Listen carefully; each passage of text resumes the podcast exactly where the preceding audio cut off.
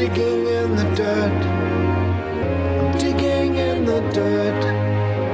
This is Digging in the Dirt with Kevin Gallagher, where Kevin and his guests dig a little deeper into today's issues surrounding the environment, climate change, farming, gardening, and food.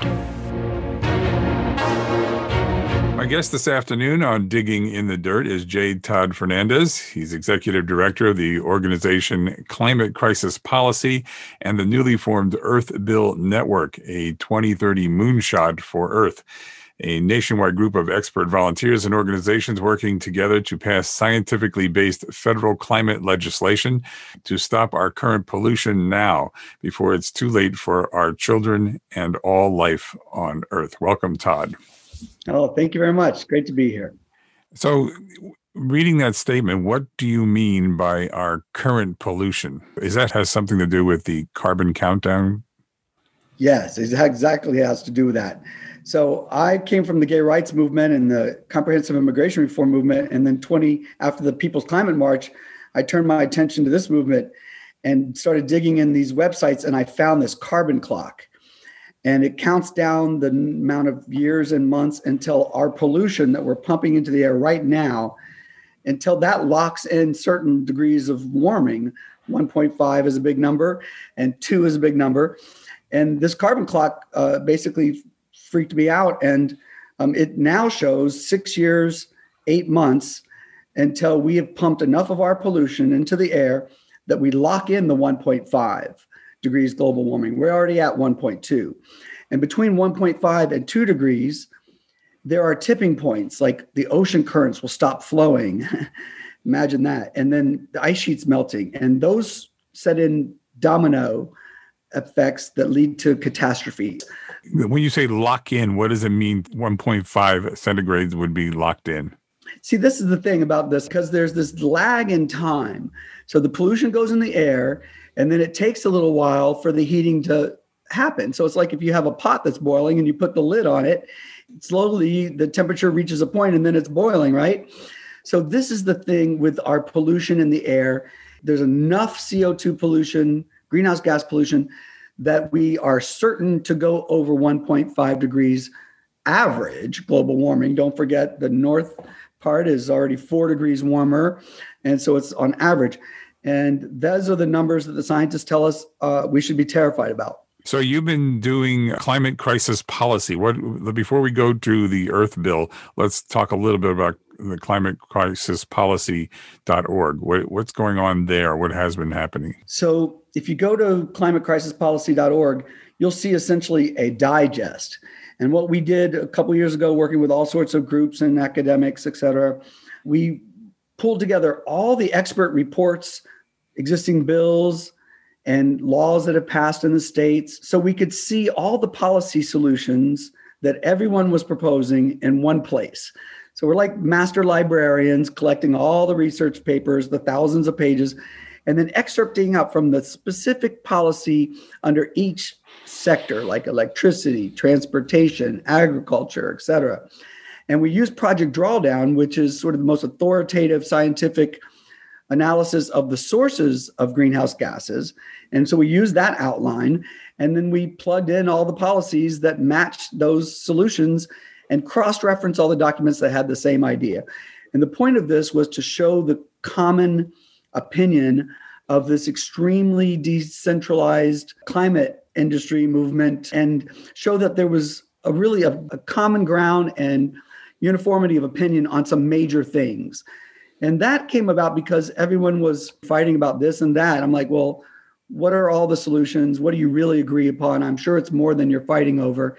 And that's what happened there. And we launched that last year. And if you go to the digest, you'll see over 700 solutions, very specific. From that, we started looking at what are the common themes across the various coalitions and what you know what is everyone asking for that they agree on and that's how we landed on this earth bill idea Okay, so that brings us to the Earth Bill. What what are we talking about with the Earth Bill network?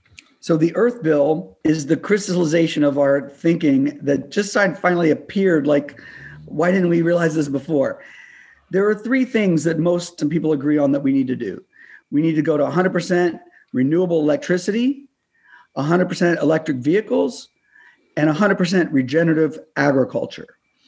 And so these thoughts are in all these documents, and we did, finally the light went off. Let's put them in one bill. It'll be two pages. It's electricity, cars, and food, so it's understandable to the masses. It's these processes that how we create our electricity and, and how we create our food that are causing the pollution that we have to stop. So that's why it's all about stopping our pollution. The Earth Bill is a call to action to stop our pollution in these three major areas. And if we do this, we will solve 80% of the pollution problem. And that is a huge step in the right direction. And so we're very excited. I'm a movement activist, and I worked on the Equality Act for gay rights and comprehensive immigration reform for that movement. A movement needs a demand and it needs to be understandable. It needs to be a solution to the problem. Um, it needs to call the political question, and it needs to be something that we can get arrested for. And the Earth Bill meets all of those criteria. So, given the inability of the Senate and the Congress to get anything done, what makes you think that you, they will adopt any of this that you're proposing, especially because the lobbyists have so much influence in the Congress and the lobbyists for these three sectors are really spending a lot of money to defeat things like you're suggesting? Well, absolutely. So, as I say, I come at this from a movement building perspective. My assessment walking into the climate movement was it was decentralized and had no real power. There are thousands of issues, millions, there are thousands of groups, literally, and they didn't have political power because they weren't working together on a shared demand. So all of our work has been to get people aligned on their policy demands so we could have an actual outside force pushing this. And so we have Fridays for the Future and we have Extinction Rebellion, who I've worked with extensively on actions uh, outside the New York Times office and others. So they're ready to run with this as an actionable demand on July 2nd. And we're going to take this case to the congressional offices and districts across the country. Beyond our network, which everyone's welcome to join, it's open, it's transparent, it's inclusive. We organize in regular meetings that are open to everyone. But besides our effort, the Chesapeake Climate Action Coalition is working on a clean energy standard, which is one piece of this. Um, the U.S. Climate Action Network is also um, we're involved with, and they're interested in pushing the clean energy standard as a key element. So there's mobilization happening now, finally within the climate movement around a centralized demand. It's the electricity piece, so it doesn't necessarily include the uh, cars and agriculture. Decarbonizing the electricity sector could really be 70 to 80 percent or more because there are all sorts of attendant um, benefits. So there's a push. I don't. President Biden has also just said that he um, is supportive of 100% clean energy, he calls it, by 2035. And there's a big pushback, like you say, from the lobbyists and the corporations that hold sway and have always held sway that are doing the polluting. Um, there's a big pushback. So, in terms of whether it's viable or not, I think we're in the right zeitgeist moment. The leadership is saying some the right things. Uh, the definition of what counts as clean energy. Uh, that's why we say renewable electricity. So that means wind, solar, geothermal, tidal, and wave. We're very specific about that. But nevertheless, this is the conversation that's happening. It's ripe. The moment is here. It will depend on whether the people rise up and demand it. And we have till the end of June to get this in the House infrastructure bill, is only the first opportunity. It's not the last. Sure. Yeah, you got to keep pushing. So you're saying the, it's a 2030 moonshot. So we're talking nine years. What's the likelihood of, of you making that goal? I mean, I do believe, and I, would like to hear your thoughts on it, that there, you, you can feel a sense from people that, oh, yeah, this climate change thing is happening. They notice the winds, the storms, the fires, whatever it is in their particular area. But how, how is the public uh, responding to this, do you think? Well, to stop the storms, we have to stop the pollution. It's the our pollution that's causing the warming that's causing these storms to get worse and worse. And this is just the beginning. It's going to become unlivable. So that's the mandate that we face. That's the that's the uh, cost of inaction. The people are recognizing there's a problem, but what is the likelihood that enough people are going to make it, it, uncomfortable for the politicians and these industries that we get actual change by 2030? So, like I said, we have six years, eight months till our pollution levels lock in the 1.5. So that's the scientists, And you can look at any carbon clock. On, there's one on our website, climatecrisispolicy.org. So you can look at that clock and you see the timeline that we face. And, and everyone was saying at the Presidential Climate Summit that they want to still try for the 1.5. So they're saying that. And the way you accomplish that is by mandating an end to the pollution inputs of fossil fuels and requiring the utility companies nationwide to go to 100% renewables. This is already happening. Um, and many Midwestern states and other utility companies are already making these commitments. 18 states have commitments to renewable energy of some kind. California, just, the governor just came out with an executive order the other day pledging to get rid of their fossil fuel um, part of their energy, which is like 30% by 2045, I think. So everybody's talking about this. Everybody knows this is the right answer. The question of political will is really the variable. It's not a scientific problem, it's a political science problem. And that's where the real variable is. But if we do pass it, what happens when you put this in place is that you basically send a message to the private sector. And the renewable energy community is out there and they say they're ready to build. So, but what you do is by mandating the utilities buy 100% renewable, you put a purchase order in play, a procurement, and then it goes out from the utility company saying, we will buy your renewable energy, build it. And that's what sets the, the moonshot in motion, the gold rush, if you will. All, um, all these moments where we just thrust ourselves exponentially forward um, because there will be a market for those uh, for those windmills and and uh, all the renewable solar stuff. I think we can do it if we decide to do this together. It's it's not a we can build it. It's just some solar panels, some wires. You know, it's not uh, rocket science. We're not trying to defy gravity. We're talking to J. Todd Fernandez. He's the executive director of the organization Climate Crisis Policy and the newly formed Earth Bill Network. Todd, the Biden administration is making all kinds of good noises in this regard. I mean, they they seem to be pushing policies that are sort of aligned with what you're talking about. Are they just giving lip service to the people who are trying to fight for this, or are they actually involved in what makes it different than what you're doing? So there's some great people in the administration, obviously, and I think their intentions are uh, sincere and they're hard at work on this. The difference between what they're proposing, which is a, a lot of spending and, and infrastructure improvements and R&D and tax credits, the difference between those and this is that they don't mandate an end to pollution. And that's what we have to do is stop digging the grave that we're in by our own emissions. And that's the bridge too far, obviously, politically, because once you say we're going to outlaw fossil fuels and the utility sector, you've taken on the fossil fuel industry directly. So they're trying to come up with a, a, a positive step forward that does start to do the substance of the transformation in the sense that in the areas in which government can support that. And so it's all good. These are all pieces that you would definitely have in a plan if you were trying to move forward on this agenda. But it doesn't have the mandates in law that give the market the absolute certainty that makes their projects bankable that the Earth Bill will give. And so, like I said, they're talking about a clean energy standard, and that would be extremely valuable if they define it so broadly that it allows all kinds of things in it. It's going to upset the climate community, but and it might also then negate the power of that of that mandate to spur the scale and timeline of renewable build out that we need.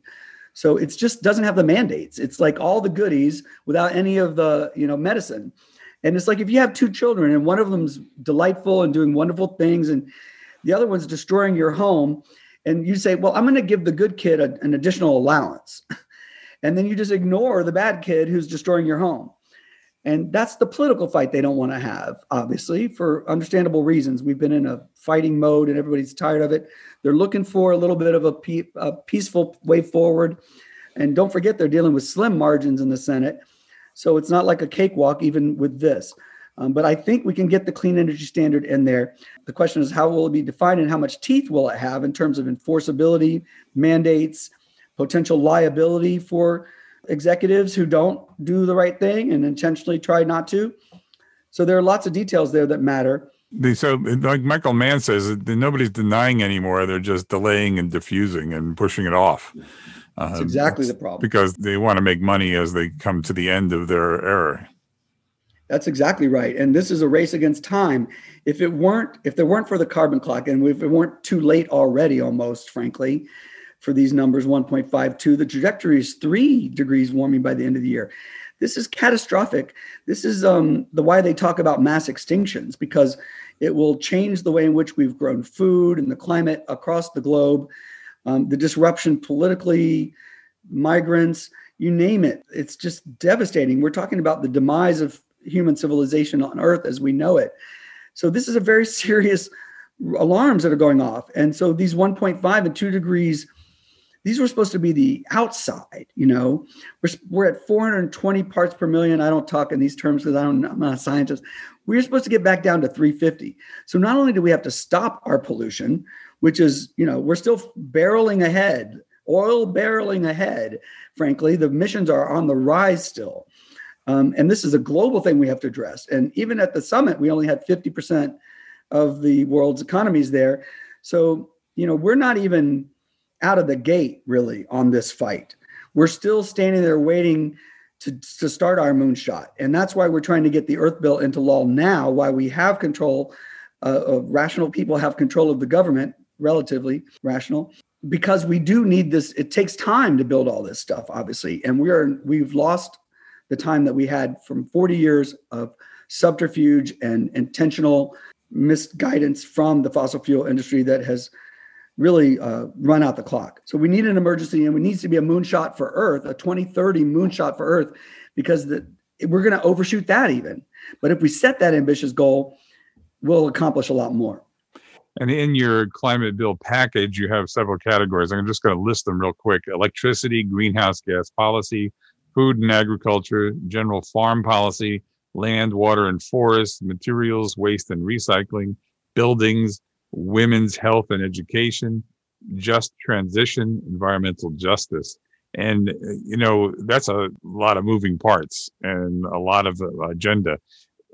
I don't have a lot of time here to talk to you about all these, but maybe we could just touch on, like, say, food and agriculture and the general farm policy. And since this is digging in the dirt, we, we talk about that kind of stuff a lot here.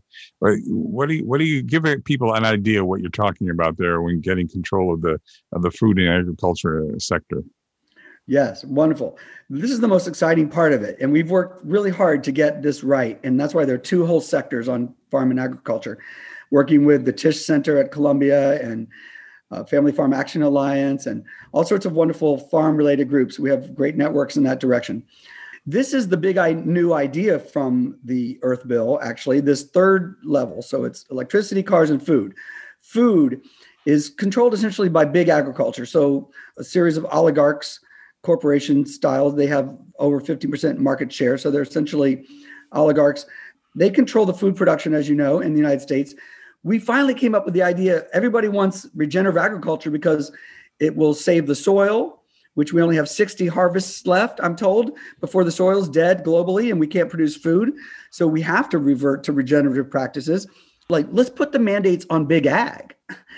So we defined big ag as these companies, if they make farmers use their seed, their chemicals, their pesticides, their fertilizers, if they have control over the farmer via contract, essentially, and control the land use processes because of that, and they have over 15% market share and a few other criteria we put in this definition, then we capture them. We call them industrial, plant, and animal corporations.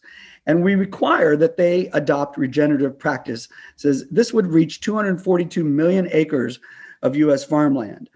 The regenerative agriculture definition is very specific, and it was written by Representative Haaland and uh, Cory Booker. It's in the Climate Stewardship Act, and it's very. It basically specifies starts with A and ends up like double Z of types of regenerative practices that are allowed. Um, we're also making sure we get the ranching in there and that piece. So this would ban pest, ultimately have the effect of ending CAFOs and ending pesticides, and it would just revolutionize the way um, we farm at that scale. And this is critical because it would create a carbon sink in that soil that could really help absorb past pollution um, that we have to also draw down. So this is the new idea. And it, it came from the fact that the ag people fight their farm bill fights every year and they don't get anywhere. The fossil fuel regenerative people, the pipelines activists, the pest, the butterflies, and the people who are trying to protect biodiversity. We have the Endangered Species Coalition is in our network. Um, all these folks have been fighting their individual fights and not winning. And I'm about winning. I want to get this done. So we had to unite agriculture, fossil fuels, and now electric vehicles to bring the activists' passions together. And we still have a huge uphill battle on that, but the the the seed of this idea that we can join forces in one little bill, the Earth Bill, a couple pages, um, and solve this overwhelmingly complex problem, is really catching on. And I'm I'm excited again, and I'm old and tired, but I'm ready to get arrested again.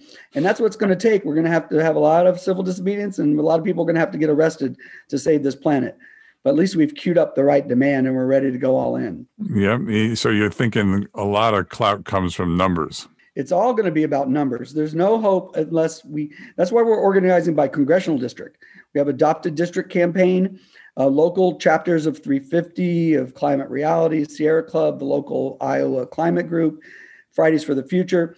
They're adopting their local congressional districts, and then they're organizing many coalitions within those districts. Um, I'm in Espaillat's district in New York, and so I'm working to on networking my own relationships here to get him to co-sponsor the filing of the Earth Bill. Um, that's how I got engaged in this a little bit with Food and Water Watch on the Off Fossil Fuels Act back in 2018, and I really put a full court press forward on that to get the climate activists on the ground in New York focused on the idea of federal climate legislation. And Sunrise and 350 and Food and Water Watch were all part of that. And as after we got almost 50 co-sponsors for the Off Act, including Ocasio Cortez, the Democratic Socialists of America were in that network. They were working with her, and we were working with Sunrise on the No Fossil Fuel Money Pledge. They got the bug about federal legislation. And after the midterms, they went to Pelosi's office. AOC won and showed up, and the rest was the Green New Deal uh, explosion. And that's why we did the digest to show what should be in comprehensive climate legislation. And that's how we ended up with this more focused demand of the Earth Bill, because it really cuts through all the noise and complications and zeroes in electricity, cars, and food. It's our pollution, it's our money that is flowing to those companies. And it's we're the ones who have the power to make our Congress people tell them to change the way they do business to save our planet. Yeah, I see that you said responsibility is our production, our consumption, our pollution. Absolutely. And I think that point is important. We're working with a lot of faith communities. I feel it when I know it resonates, like we have to have some responsibility, personal responsibility in this to feel motivated to act. I feel a little guilt, you know, and, and truth. And hopefully that will spur more action. But we also have to give the solution the Earth Bill so people don't feel despair. And I think that's what the difference in where we are in this movement as a conversation. Everybody knows there's a huge problem. Nobody knows what the answer is. We've now zeroed in on an answer with the Earth Bill. And uh, the question will be how quickly we can all pivot to making that demand together. We have one opportunity, as I say before, uh, in May and June to get this in the infrastructure bill, but it can go in any vehicle. And it's tied to uh, their taking corporate tax deductions, their ordinary necessary business deductions will be reduced if they don't meet these goals. And that's a very strong incentive.